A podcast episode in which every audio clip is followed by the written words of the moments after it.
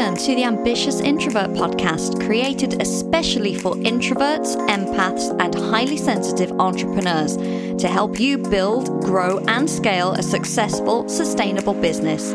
I'm your host, Emma Louise Parkes, business and mindset coach for ambitious introverts. After 17 years working as an air traffic controller, the ultimate fast paced, high stimulus, extrovert friendly role, my mission now is to show introverts that they too can create big results and success because of who they are, not in spite of it. I focus on introvert friendly business and marketing strategy to help you switch overwhelm for clarity, confidence, and clients. Hello, and welcome to episode 155 of the Ambitious Introvert podcast. I have just been doing some podcast admin here and going through the folder, and I saw that we were to 155, which feels a little bit crazy. So, um, if you have been here since the start, that's possibly how many times you've listened to me. And if you are newer to the show, you have 154 other episodes that you can go back on all types of valuable topics and binge on should you so desire. So, happy Monday. I'm recording this just one week before release, and we are in the middle of a heat wave here in the UK. So, my window is open. You may hear the birds, which hopefully is a good thing. But if you do hear any noise, that is why I wanted to make the most of the fresh air because it is absolutely scorching here for September. So, last week's episode about decision fatigue clearly struck a nerve because it's only been, as I'm recording this, it's been out for less than 12 hours and I've already had three emails about it. So I'm very glad that so many of you found it relevant. And I hope that you are back here now to find out the things I do in my business and my life to try to eliminate this decision fatigue that I talked about last week.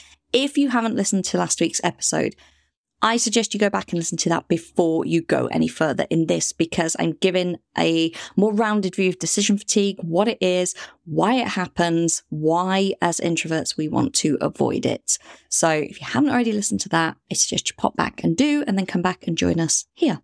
But for those of you that already heard and you're like, Emma, just tell me, just tell me the things, we're going to dive right into them.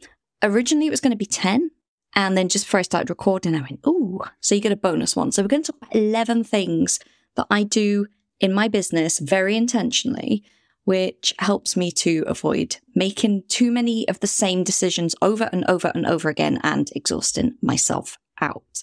So this is for business. If you are someone listening who is an employee, you're in a career rather than a business, absolutely there will be some of these that are transferable over to your job and your role. Just try to get a little bit creative, maybe with how that would work.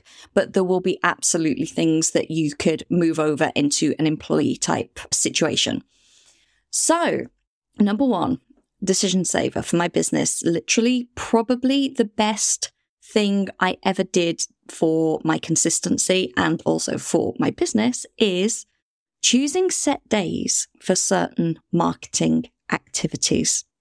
That in and of itself, it's the easiest thing in the world to do. And it changed everything for me. And the heads up I'm going to give you here is I didn't even overthink it. There might be a perfect day to send a newsletter. It might be that newsletter sent on Tuesday opened at, you know, sent at 10 o'clock, get more opens or click throughs or whatever. I didn't care about any of that yes, if your business is thriving and growing and scaling and you have the team and the capacity to start making those micro changes to see, you know, a real difference in metrics, go ahead. But if you're struggling with decision fatigue and you're like, I'm not even getting my marketing out, just choose a day and don't even worry about it.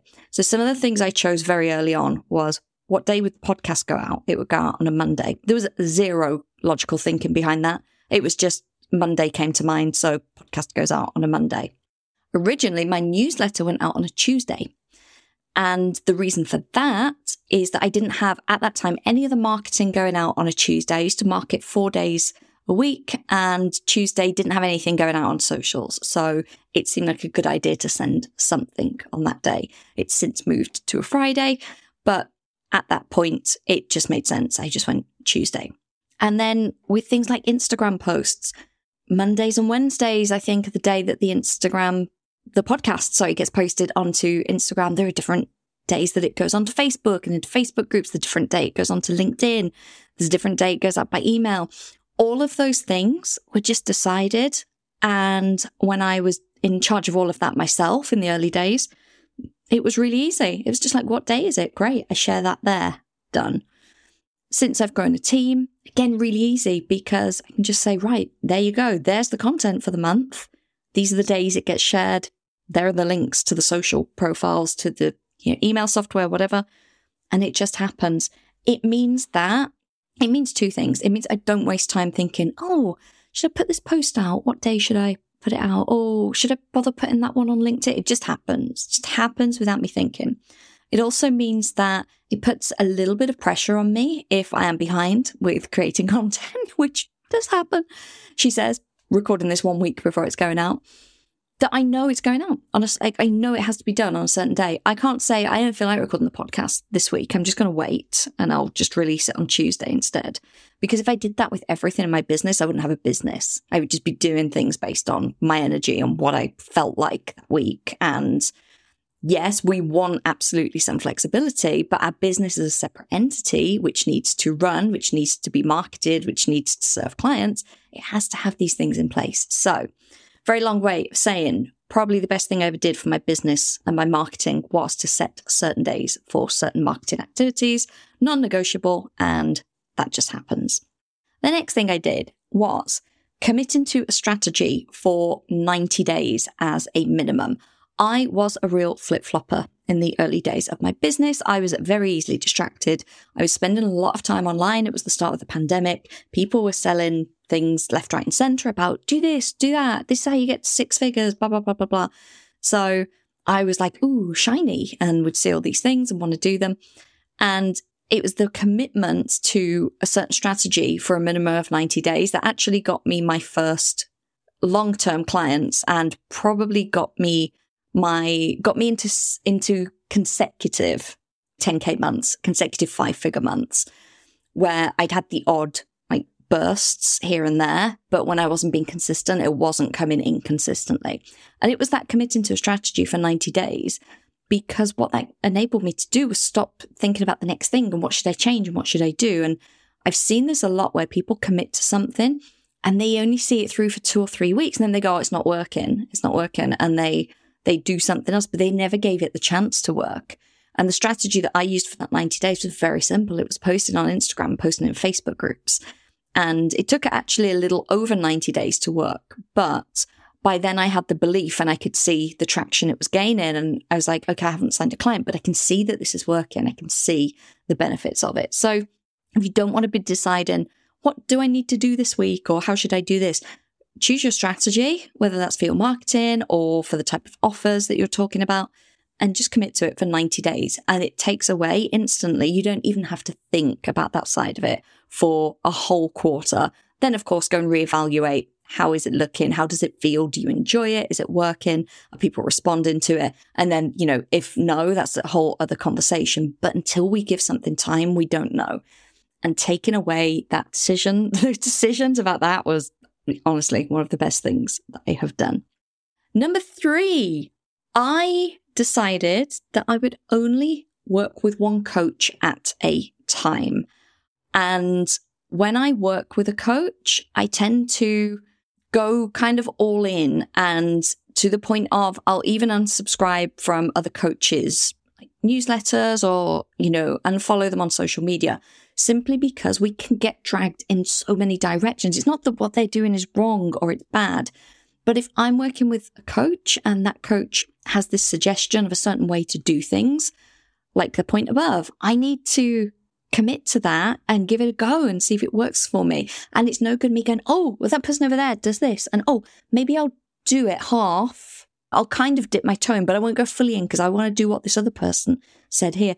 It's really, really exhausting. And I have been on the other side of this where clients work with multiple coaches and we can map out a strategy and they come back and they're like, oh, well, my other coach said to do it like this. And it just puts people in an impossible position because you don't need multiple inputs telling you what to do because that just makes your own decision making so much harder. So for me, it's working with one coach in a similar area at a time. Like, okay, if you're working with a marketing coach, could you work with a mindset coach? Absolutely. But if you're working with two coaches on business strategy, so you have a one on one coach and you're in a mastermind, just be very conscious of different information coming at you or be very intentional about, okay, coach A is what I go to this for and, and I trust for this and I use their advice for this. And coach B, it's more about you know, X, Y, and Z, because then you're in a position where you are empowered and you don't have to make the decision, which is what this is all about. All about not making decisions.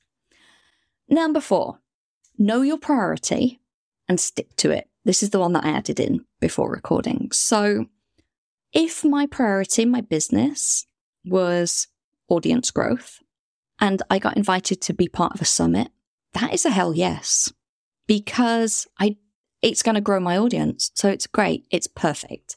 It's aligned. It doesn't require a decision. If my priority, my business is some time away, spaciousness, to be creative, spending as much time as possible away from the screen, which it has been in my summer, and someone wants to connect for a virtual coffee, that's going to be a no. That's an easy no because it's going to take me away from my priority of being away from the screen, right? So when we know what our priority is, is it building a team? Is it is it more revenue? Is it actually getting our back end sorted out in our business? Is the priority to be more visible? Is the priority to take more time off? When you know what your priority is, it's really easy when you get invited or asked to things to know if it's a yes or a no. I turned down a number of summits a few years ago because they had really tired me out. I'd done a lot in quick succession. I hadn't seen great results from them. I just made a decision that where I was at that time, it was a no. And some great people reached out and very kindly invited me to do it, but the priority was not that. I've also had to make decisions at certain times in my business where the priority was having more spacious mornings or making sure that I'm off tech at 6 p.m. So I might turn down certain invitations or clients in certain time zones at those times because it goes against what my priority is. So know what season you're in in business. Are you in a season of making sales? Are you in a season of growing your email list? Are you in a season of growing a community? Like when you know what it is, it's very easy to instantly see if an opportunity or a task goes towards that or takes your energy away from it. And kind of tied in with that is making a quarterly plan. When you have a plan, it's so much easier to stick to, funnily enough, than when you don't. And it comes down to intentionality. It comes down to knowing where we're going, what the focus is, all of that. So when you know what your priority is, you can make a quarterly plan around that. Like what's going to be happening in these two weeks? What's going to be happening in the following two weeks? If you break it down, what do you want to have achieved by the end of that month? If you have a launch, say in three months' time, when do you need to start talking about certain things? When do you need to start promoting it? So once that is planned and set, you don't have to make any decisions. All you do is simply open up a document that tells you exactly what needs to be posted on which day. And that is where a lot of people's energy gets drained. And I have done this numerous times as well. When it comes to the day and you're like, oh my God, I got to write something. I don't know what to write. I need to send something. I don't feel inspired. Blah, blah, blah, what should I do? What should I start? Oh, what should I talk about? All of those. Can you see how many decisions I just just said in like 10 seconds? It's so bad for us. So when we have that plan and things are already mapped out, we're so much more likely to just open it up and say, Oh, today I post a post about this. Okay, great. Those of you that are more creative might be thinking, Oh, well, I like to do it when I feel inspired or, you know, all of this. In that case, I would say have a bank of content so that if you really only want to write when you're inspired, that you have content there that, that you can pull from. But this is the thing with being introverts. We have to work with our energy, not against it, but we still have to be consistent in our business. Okay, so number six. In a similar vein, it's mapping out your week. Some people like to do this on a Sunday night. Some people like to do it Monday morning. Some people it's, you know, rinse and repeat because their schedule's very similar. But what does mm-hmm. your week look like? Map it out. When are you going to be on calls? When are you going to make time to do your marketing? When are you going to make time to do your mindset work? When are you going to switch off? When are you going to be, you know, completely taking time off? All of these things. If they're decided in advance, that's so much easier to stick to again because it's there, it's a schedule, you can see it, and you know when things are happening. And it takes away this, what should I do now? Or, oh, I need to do this when should I do it? Do I feel like now or what about here and what about here? And that's really when things don't happen in my in my experience anyway. So mapping out the week again just takes away so many decisions because it's done, it's mapped out, it's like you've created yourself a rota or a schedule and you can just consult it and say, right, what am I doing this morning? What am I doing this afternoon? And we know that everything gets done. Next is a little bit of what I dived into earlier on. Having a yes and no list. And I've talked about this on the podcast before. When you know that certain things are a yes and certain things are a no, it makes it so much easier. So, as I said, there was a time when I said no to summits. Summits were just a no. I had some lovely people reach out about some really aligned summits, but at that point in my business, summits were a no. So it was an easy decision. It's like, thank you for thinking of me, but I'm sorry I'm not participating at the moment. An easy yes at very, uh, you know, various times in my business has been podcast interviews. I love being interviewed for podcasts, really enjoy the connection, really enjoy talking about what I do. So for the most, if someone invites me on a podcast, that's a pretty easy yes. So know what these things are. Know that there are things that are ju- that should maybe 99% of the time will be a yes because they align with your energy. They're good. You don't need to think about it too much. Something like that might be if someone said to me, Do you want to do an IG live? I would be like, Yes, great. Happy doing an IG live. If someone said, Oh, do you want to come and do this like video podcast and it's going to be two hours long and it's in the evening, like I might be like, No, I don't work in the evening. So having that yes and no of what you will pretty much likely know that you will agree to, and the things that are just like, no, they're just a hard no. They don't even get any consideration. That cuts down the amount of decisions that you've got to make so much. Okay, next is one that I have been chatting to a client with recently, actually. And that is if you are using content engagement as a visibility strategy. So if you are using LinkedIn, say you're making meaningful connections on LinkedIn, and then you're commenting on people's posts, which the algorithm loves on LinkedIn. Other people get to see you, you get to, you know, start a conversation with the person who posted it, all of that good stuff. Works really well in Facebook groups as well. Works a little less well on Instagram, just because generally, unless someone clicks on that post and then reads all the comments, they're not they're not going to see it. Just the person that you know whose post it is. But yeah, LinkedIn, Facebook is a really great engagement strategy that a lot of people use. If you use this, decide in advance whose content you will engage on and how often you will do it.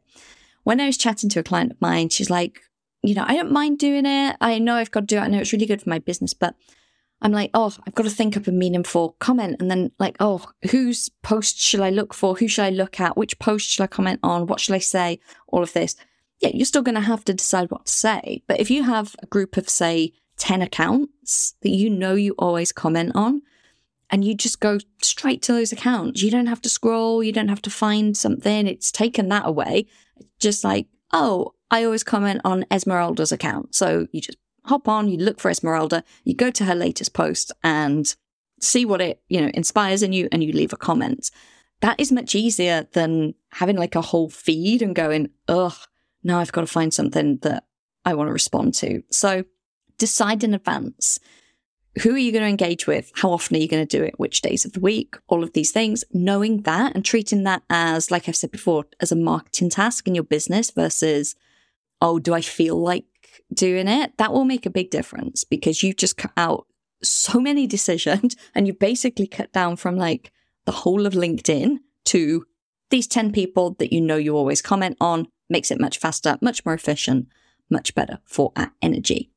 Number nine, if content creation is an issue for you, and by that I mean you maybe lack inspiration, you judge yourself quite harshly when you're writing things, or you just find that it's the thing that slips by the wayside in your business, then don't feel bad about using templates or prompts because staring at a blank Google Doc is really not going to help you get things out there and get in front of your audience. So, a lot of people say, oh, templates sound too wooden, they're cheating, or, you know, oh, I'm just waiting to be inspired is like one we hear a lot. But honestly, it's got really a case of done is better than perfect in this case. So if you don't want to be making too many decisions, if you don't want to be thinking, okay, what shall I write about? How shall I start it? What call to action should I put at the end? All of these things. Use templates or prompts. There is absolutely nothing wrong with doing that because it's better to get the content out than using your precious energy in making all of these decisions and then maybe not even writing something in the end. Number 10, limit decisions about things like software, tech to three.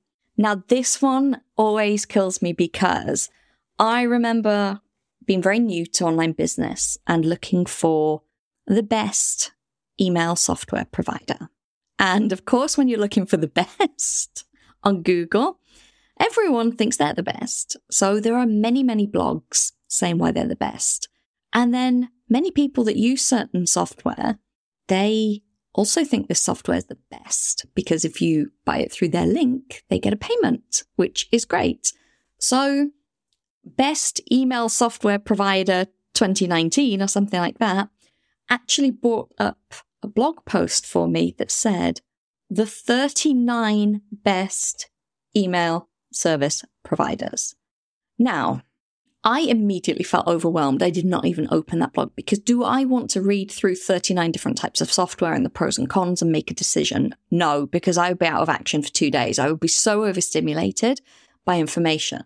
Now, realistically, does it matter? No, it really doesn't, especially not when you're newer to business. Like, it's much better to make a decision from a small pool and just make the decision and go with it. For that reason, in the Ambitious Introvert Academy, which is my program for brand new entrepreneurs who are starting up their business from scratch, I mention three email service providers and I give a brief overview of the pros and cons of each. And then I say, don't overthink it, just choose one of them and get going because people lose weeks and weeks because they say, well, I haven't done anything because I can't decide which one to use.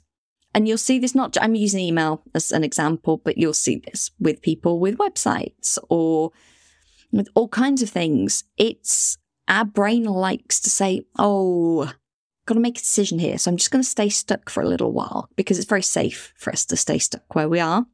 If the more you limit it down, the more you cut it down and you make that decision from a small pool, it will be more likely that you take action sooner rather than later, which is exactly what we want in business. So that is something that I do. I limit it down to three. If I'm giving clients recommendations for something, if I'm looking at something myself, it's very rare I will go past three because I know that there will be something in that that meets 85% of my needs and it will be absolutely good enough for what I need it to do.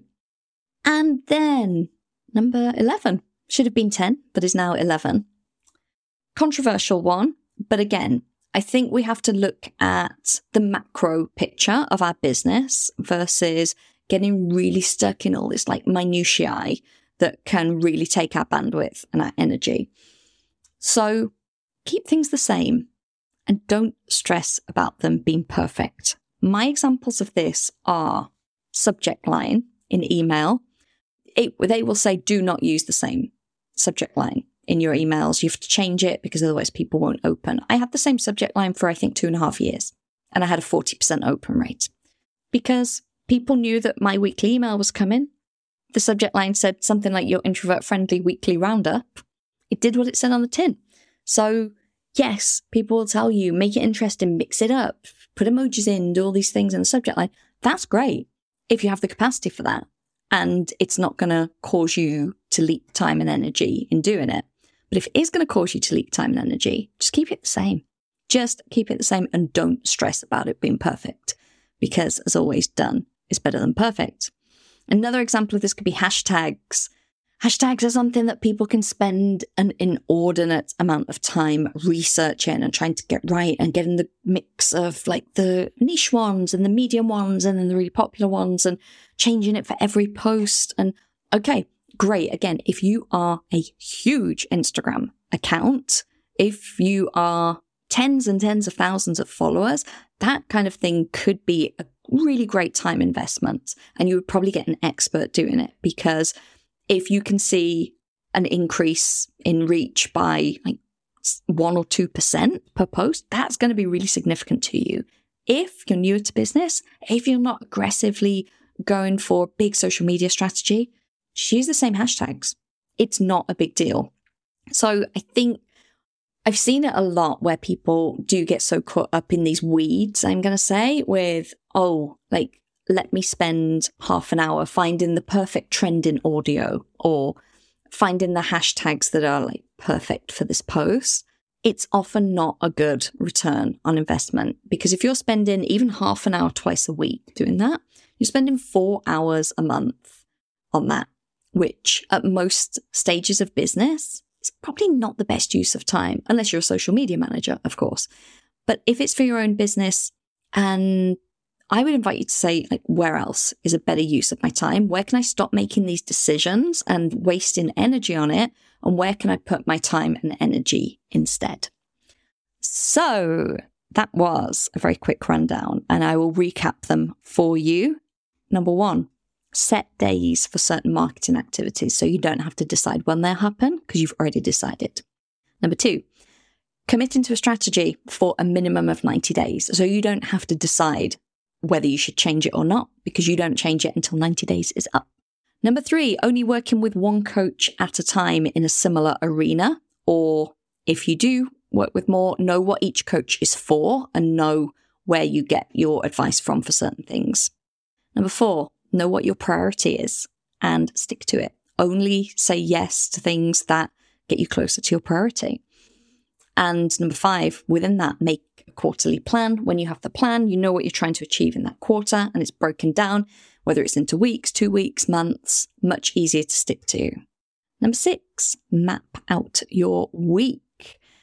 Decide when you're having time off. Decide when you're doing certain activities. You might want to do this on a Sunday. You might do it first thing Monday morning. You might have a completely different week, or you might do the same things at the same times every week. But having that schedule is going to save so many decisions for you about how to spend your time during the week. Next is having a yes or no list for invites that come into you. So whether it's do you want to do a summit? Do you want to be a guest on a podcast? Do you want to join this bundle? Do you want to do a guest blog? Like it's really easy when we have a yes or no list and we know which things drain us, which things energize us, which things work really well in our business or which things actually don't give us results. When we have that, there's far less decision making going on because it's just easy to say like thank you but no or yeah i'd love to then if you are someone engaging on social media decide whose content you'll engage on and decide how often cut down that huge decision fatigue of i'm just going to go onto the platform and scroll till something catches my eye which is exhausting in itself. Just know, just go straight to those accounts and make those connections. Next, if content creation is an issue, it's okay to use templates or prompts. It's much better than staring at a blank Google Doc, and it will mean that you write something and post something versus nothing. Then it is well, well worth it. Number 10, limit decisions about things like tech, software providers to three.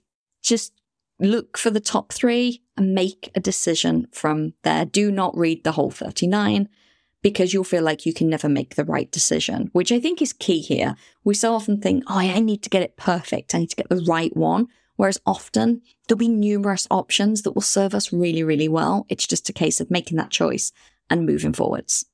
And then lastly, number 11, don't feel like you have to change everything and stress about it being unique and bespoke and personalized every time. Things like hashtags, things like newsletters, because the most important thing is that you are consistent and that they're out there.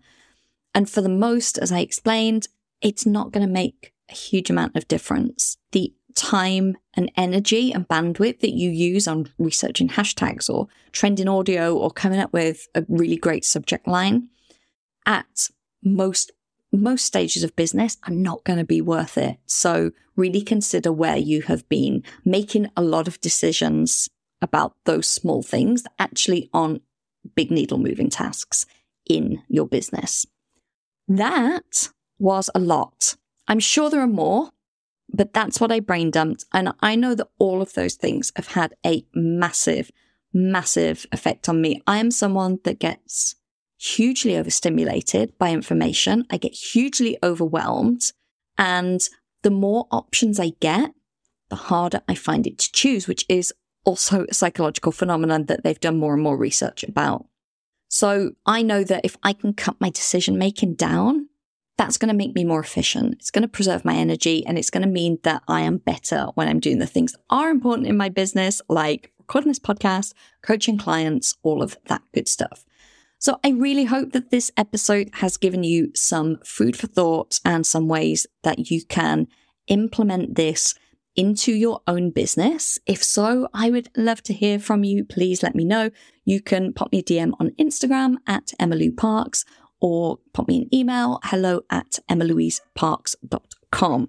Now, before we wrap up, I just want to remind you that Quiet Power, the Minimind, is open for enrollment and we start on September the 26th.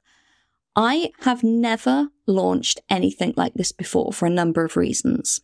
Three, actually. Firstly, it's a eight week program. I've never run such a short program. I am someone that loves depth. I love to get really involved with clients. However, I've also seen from all of my private clients and clients I've had in group programs before, the same things come up over and over and over again. And what I wanted to create was a program that equips them with the tools so that they can take a, them away after eight weeks and go and use them themselves. So think of it like self coaching, but we do it in a Minimind container where you get weekly calls with me, you get hot seat coaching, you get the support, and you get the support of the other members of the Minimind as well. Secondly, I have never done anything like this because it does not involve business strategy. This is pure and simple self mastery, mindset, and energetics.